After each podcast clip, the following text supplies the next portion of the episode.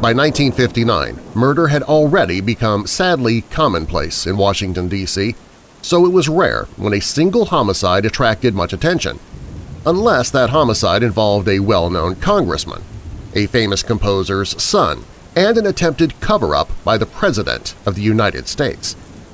With those elements combined, it's no wonder that Washington society was stunned in February 1859 when they heard of a murder that occurred in wealthy Lafayette Square.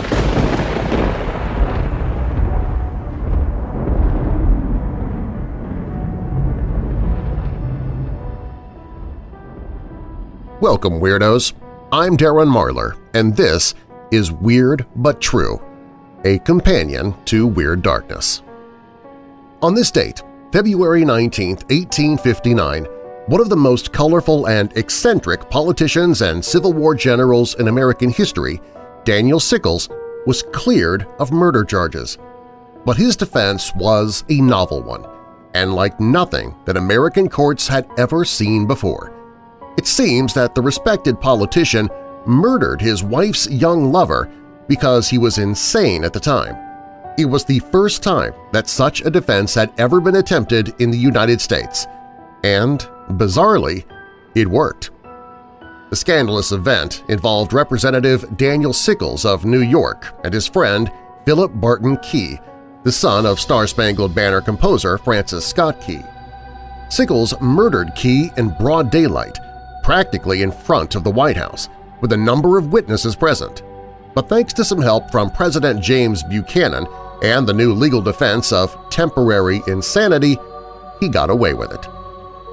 Sickles was well known in Washington.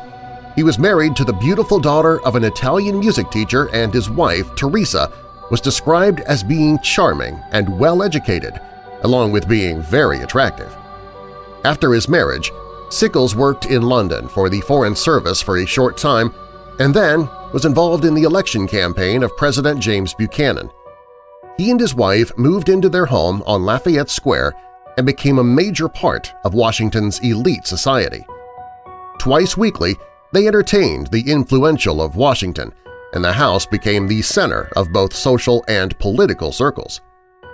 Sickles later succeeded in winning back his congressional seat in New York, and this caused him to start spending a lot of time away from home, leaving his wife, who had been just 17 when they married, to fend for herself. While Sickles was away, Teresa began being spotted in the company of handsome widower Philip Barton Key. Everyone in Washington was soon talking about the affair, which was not carried out very discreetly. Key even rented his own house in Lafayette Square just a block away from the Sickles home so that they could get together as often as they liked. Rumor had it that they met at least three times each day. Key would stand in the park in front of Teresa's home and wave his handkerchief at her whenever he wanted to meet. Sickles missed all of the signs of the affair, which had started on a sofa in his own parlor. Meanwhile, Key grew even bolder, ignoring warnings of violence that could result if the affair was found out. He boasted that he carried a weapon in his pocket, just in case. Gossip about an improper relationship between Teresa and Key eventually made its way to Sickle, but it was an anonymous note that convinced him of the affair. The note, which had been slipped under his door, read, in part, I do assure you Key has as much use of your wife as you have. Sickles investigated and found that the allegations were true. According to House Clerk George Wooldridge, the revelation unmanned him completely the congressman's exhibitions of grief were so violent that Wooldridge assisted him in retreating to a private room near the House chamber to avoid a public scene. Ironically, Sickles himself was not above scandalous accusations. He was censured by the New York State Assembly for escorting a known prostitute, Fanny White, into its chambers. He also reportedly took her to England, leaving his pregnant wife at home, and presented White to Queen Victoria using as her alias the surname of a New York political opponent. But his wife's affair unhinged him. He was enraged and distraught over the affair. He went home and confronted Teresa with what he knew. That same evening, she wrote a long and detailed confession which was very explicit for those prudish times. She implored her husband to spare her, which Sickles did, but only after she signed the confession in front of two witnesses. That night, Teresa slept on the floor of her friend Octavia's room, while Sickles stayed in the bedroom. Servants later told of hearing sobbing coming from both bedrooms that night. Sickles told a friend the next day, I am a dishonored and ruined man. The next morning, Philip Key, not realizing that the affair had been found out, walked past the Sickles house and waved his handkerchief at the window. When Teresa failed to respond to his signal, he left, but came back and tried again later on in the day. On his third trip to the park, Key was met by the Sickles dog, which ran out of the house when he saw him. Key made a show of playing with the dog, waving his handkerchief the entire time. Sickles, however, had seen the less than subtle signals and shouted at George Wooldridge and another visitor, Samuel Butterworth, "'That villain has just passed my house!' Butterworth tried to placate his friend, arguing that a public scene would only provide more gossip about the affair. Sickles brushed him off, stating that the whole town knew of it anyway. By now, the congressman was well past reason and hardly concerned about appearances. Arming himself with two derringers, Sickles rushed out of the house and into the park. He screamed at Key, "'Key, you scoundrel! You have dishonored my house! You must die!' As Key thrust his hand into his jacket, Sickles fired, but the shot only grazed the other man. Sickles raised his hand to fire again, and Key grabbed him by the collar of his coat. As they struggled, the gun fell to the ground. Sickles pulled away from him and drew the second gun. Key pleaded with him, "'Don't murder me!' Then he threw a pair of opera glasses at Sickles as a desperate attempt to ward off his attacker. Sickles was undeterred and fired again. This time the bullet struck Key, penetrating near his groin. Key murmured that he was shot and collapsed against a tree. Sickles stood over him and pulled the trigger again. The gun misfired. As Key cried in desperation, Sickles calmly reloaded the Derringer and pressed it close to his former friend's chest. He fired again, and this time the shot was fatal. Even so, Sickles was still not finished. He placed the muzzle against Key's head and again pulled the trigger. It misfired again, and he stepped away. Thomas Martin, a Treasury Department clerk, had witnessed the murder, and he ran to the scene. Sickles turned to him and asked, "'Is the scoundrel dead?' Several men picked up Key's body and carried him to a nearby house, where he died a short time later. As he watched them go, Sickles stood at the edge of the park and mumbled the same phrase over and over again. He violated my bed. Sickles turned himself in to the authorities immediately after the murder. At about the same time, President Buchanan received news about the incident from a young page, J.H.W. Bonitz, who had witnessed it. After hearing the report, Buchanan lied to Bonitz to try and protect his friend. He told the page that he should get out of town right away. Otherwise, he might be jailed and held without bond as a witness to the crime. Apparently, the president was unaware that others had witnessed the murder too, but his tactic worked on Bonitz. The page took some money that was offered to him by Buchanan and left Washington on the first train. Before he was taken to jail, Sickles was permitted to make a short visit to his home. A large crowd was gathered outside hoping for a glimpse of the famous killer. He was escorted inside and he found Teresa lying on the bedroom floor, stricken with grief. He uttered only one sentence to her before he left. I've killed him. News of the murder spread throughout the city and dominated newspaper headlines for days to come. Editorials were written that inflated the importance of the killing, stating that if it reflected the moral decay of society in general, and more specifically the increasing lawless conditions of Washington. Sickles was indicted for murder, and his trial was a spectacular one. He hired eight of the nation's most prestigious lawyers to defend him, including Edwin Stanton, who would later become Lincoln's Secretary of War. The prosecution was hampered from the beginning, Robert Ould, who was appointed by President Buchanan to replace Philip Key as Washington's district attorney, was an inexperienced lawyer and incapable of handling such a complicated case. Despite pleas from the Key family, the president was still trying to help Sickles, Buchanan refused to replace him. The courtroom was crammed with curious spectators when the trial began and people outside peered in the windows, hoping to catch a look at the proceedings. The case itself should have been simple. Sickles stalked and killed Key in an act of remorseless revenge and had done the deed in the open with plenty of people watching. He was obviously guilty of the crime with which he had been charged. But the defense complicated the case by arguing that Sickles had been temporarily insane at the time of the murder, and that Key's defilement of his wife had made him that way. The insanity defense had been well established in American courtrooms, but at that time there was no precedent for what the defense called an irresistible impulse. Sickles, his counsel attested, had acted in a transport of frenzy that was fleeting in nature. He could not resist this impulse and acted in a manner that could not be stopped. For this reason, they said, he was not guilty of the crime. The jury agreed, and after deliberating for less than an hour, Sickles was acquitted. The verdict was followed by a spontaneous celebration in the streets of Washington, including a parade that was led by the U.S. Marine Band.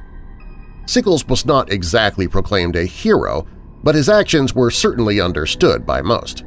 They believed that Sickles had a right to stand up for his honor, and one of the jurors in his trial, William Hopkins, even told newspapers, I would not have been satisfied with a derringer or a revolver, but would have brought a howitzer to bear on the seducer. Sickles had been grievously wronged, and the public was prepared to welcome him back to his proper place in society. But then Sickles did the unthinkable. He reconciled with his wife. All of the goodwill that had followed the trial suddenly vanished, and the public was in an uproar. Newspapers turned against him, as did many of his friends. Sickles was not ruined by the murder, but for forgiving his wife. Public reaction was so angry that Sickles was compelled to justify himself in a lengthy newspaper statement that was reprinted all over the country. In the letter, he made no apologies for murdering Key and for taking back Teresa. Instead, he appealed for the right to conduct his personal family life in private. The open letter did little good. Sickles was considered a joke and was ostracized by his fellow members of Congress. Despised and the object of ridicule, Sickles decided not to run for re-election. But his colorful career was far from over. When the Civil War began, Sickles raised a contingent of men from New York and organized them for battle. His patriotism so impressed President Lincoln that he assured Sickles a position after the war. He managed to wrangle a commission and rose to the rank of Major General. At Gettysburg, Sickles continued his controversial career by gloriously disobeying orders. He decided to move his corps forward from its assigned position in General Meade's fishhook across the battlefield. This jeopardized the entire Union line at the same time that Longstreet's Confederates were moving to attack the very place that Sickles had been ordered to hold. During the battle, Sickles' right leg was hit and horribly mangled by a cannonball. On his way to the field hospital where the leg would be amputated, Sickles calmly sipped wine and smoked a cigar. The wound ended his active service, but he displayed the stump of his leg as a sign of his valor and heroism. In fact, he was so proud of his wound that he donated the shattered leg to the Army's National Medical Museum, where it remains on display today. For years after, he visited the leg on the anniversary of its removal. Despite his one-legged disability, Sickles remained in the Army until the end of the war and was disgusted that Lieutenant General Ulysses S. Grant would not allow him to return to a combat command. In 1867, he received appointments as Brevet Brigadier General and Major General in the regular Army for his services at Fredericksburg and Gettysburg, respectively. When the war ended, President Andrew Johnson kept Lincoln's promise to find Sickles a position in government and appointed him military governor over the Carolinas during Reconstruction.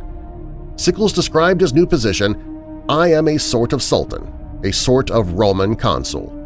I was not only the military commander, I was the governor of these two states. I was the court of chancery of these two states. I was a sort of poobah. Soon after the close of the Civil War in 1865, he was sent on a confidential mission to Colombia to secure its compliance with the treaty agreement of 1846, permitting the United States to convey troops across the Isthmus of Panama. From 1865 to 1867, he commanded the Department of South Carolina, the Department of the Carolinas, the Department of the South, and the 2nd Military District. In 1866, he was appointed colonel of the 42nd U.S. Infantry, and in 1869 he was retired with the rank of Major General. Sickles served as a U.S. minister to Spain from 1869 to 1874, after the Senate failed to confirm Henry Shelton Sanford to the post and took part in a controversial affair that almost had the U.S. in a war with Spain.